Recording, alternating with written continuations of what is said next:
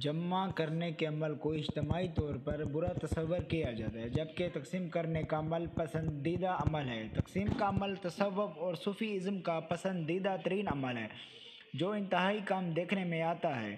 دنیا گواہ ہے، جو تقسیم کرتا ہے وہ آسودہ ہے اور جو جمع کرتا ہے تباہ و پریشان حال ہے۔